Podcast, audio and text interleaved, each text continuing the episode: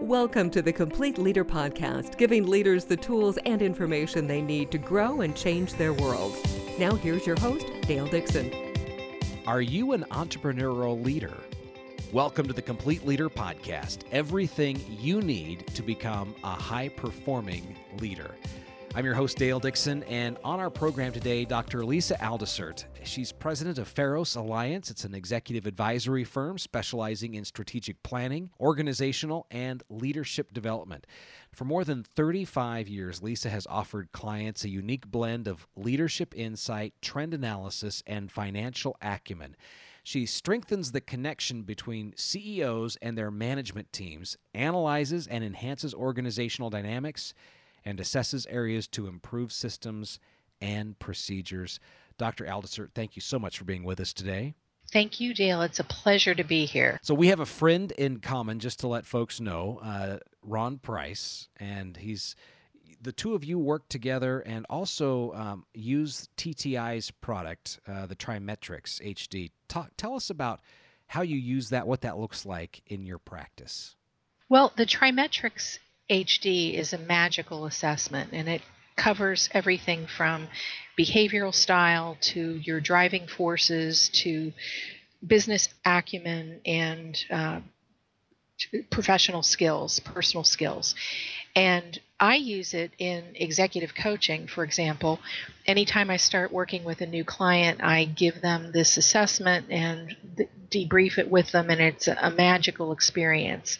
And I use variations of this assessment with um, with the rest of my work, depending on what the work involves, because not all it does not all uh, doesn't fit all one size doesn't fit all i can talk dale i promise you so it was through the the TriMetrix TTI International that you and Ron met and have uh, gotten to know one another, and that's why Ron said you've got to have Lisa on the podcast. Well, I'm I'm honored that that he wanted me to be on the podcast, and it's a privilege to be uh, affiliated with the Complete Leader program, and it's all of this is just great. Mm. So uh, again, thanks for having me. Absolutely. Our topic today: entrepreneurial leadership. Uh, what's the essence of that? Let me give you some context to describe it. Um, many entrepreneurs have built companies, and some are even entrepreneurs, and they've developed um, and grown departments within larger companies.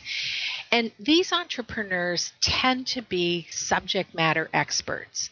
They are brilliant at the technical side of what they do, such as tax accountant or IT guru or branding specialist, but they don't necessarily have the leadership skills needed to successfully run that company or that department.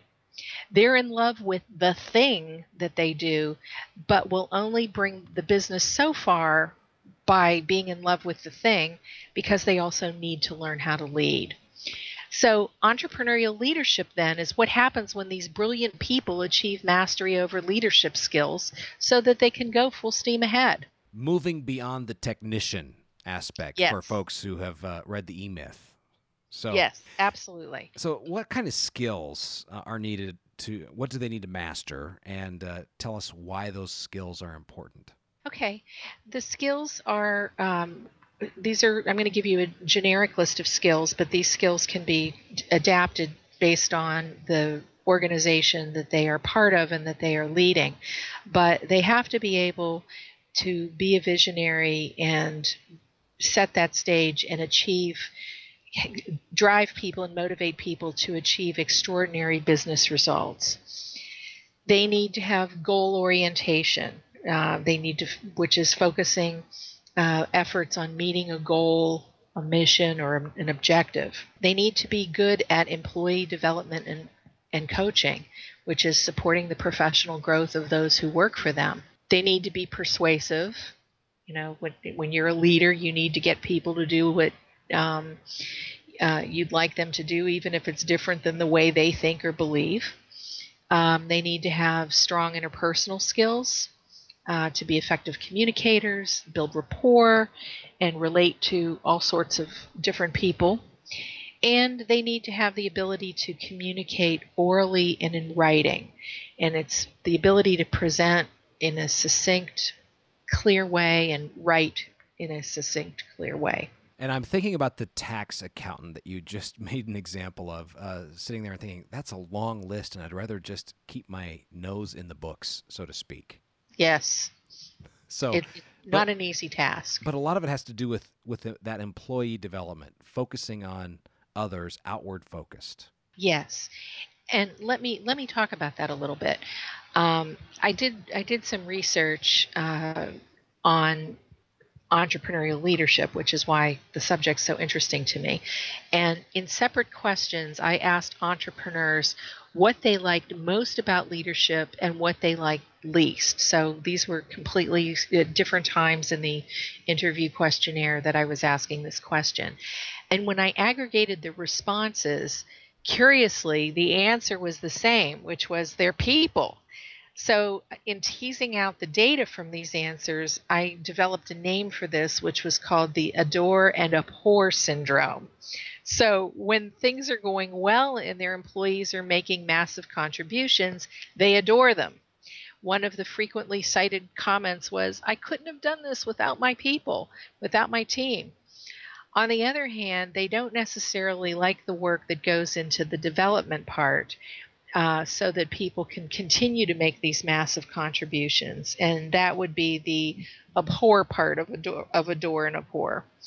Um, the top entrepreneurial leaders may grumble about this, but they know that if they really want to make their business go to the next level, that they need to work on employee development and coaching. And speaking of accounting, one of my clients um, actually is an accounting firm. They're they're a specialized firm, but the CEO feels that this is so beneficial for his senior staff that he has built in development goals into their performance expectations every year.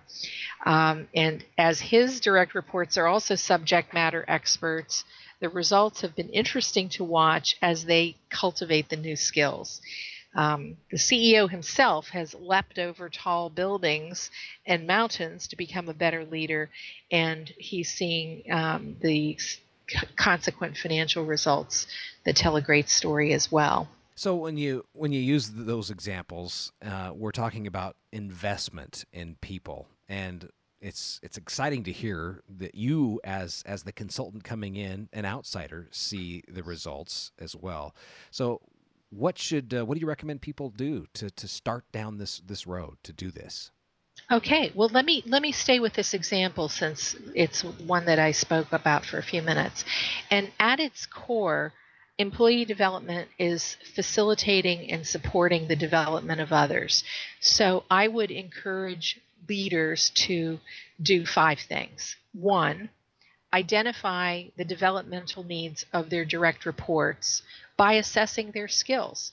You know, we talked about TriMetrix at the beginning of, of this episode, and we can look at that as a way that would be a great way to assess their skills. The second thing is before, before would, you go to the second thing, though. Um, yeah. In an earlier conversation uh, we had for a, another podcast, we spent some time talking about a person who made a big difference in your life, and they focused on your strengths and building your strengths. So when we talk about this idea of identifying needs and, and assessing skills this is a strength strength building opportunity, correct? Absolutely. Absolutely, and I would recommend, as I did before, that the um, that the leaders focus on building strengths and not work on developing weaknesses, unless the weaknesses are something that are important for the successful um, completion of the job. Great. So number two, and yes, number two, Number two, I'd provide them with opportunities for training so that they can be immersed in areas that they can benefit from. So, yes, it's great for you as the leader to be their coach, but give them an opportunity to have other training opportunities where they can learn. The third one, which goes to the point that um, you were making earlier, you want to express confidence in their ability to perform and acknowledge the improvement as they are developing. So that's something that not everybody takes the time to do. But to say, I know you can do it, you're doing it, I've seen the improvement, give them concrete examples of where the improvement has come in, and um, it should it should be something that really helps them. The fourth thing is to see how mistakes can be learning opportunities.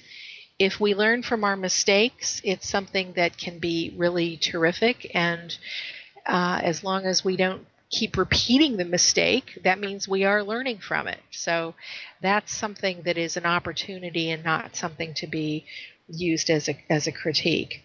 And then lastly, Dale, I would provide them with new and more challenging work assignments where the areas that they've been working on can be showcased and highlighted and give them again additional conf- confidence and comfort level in um, in in their progress. And you have a gift to help leaders actually do this more effectively with with their employees.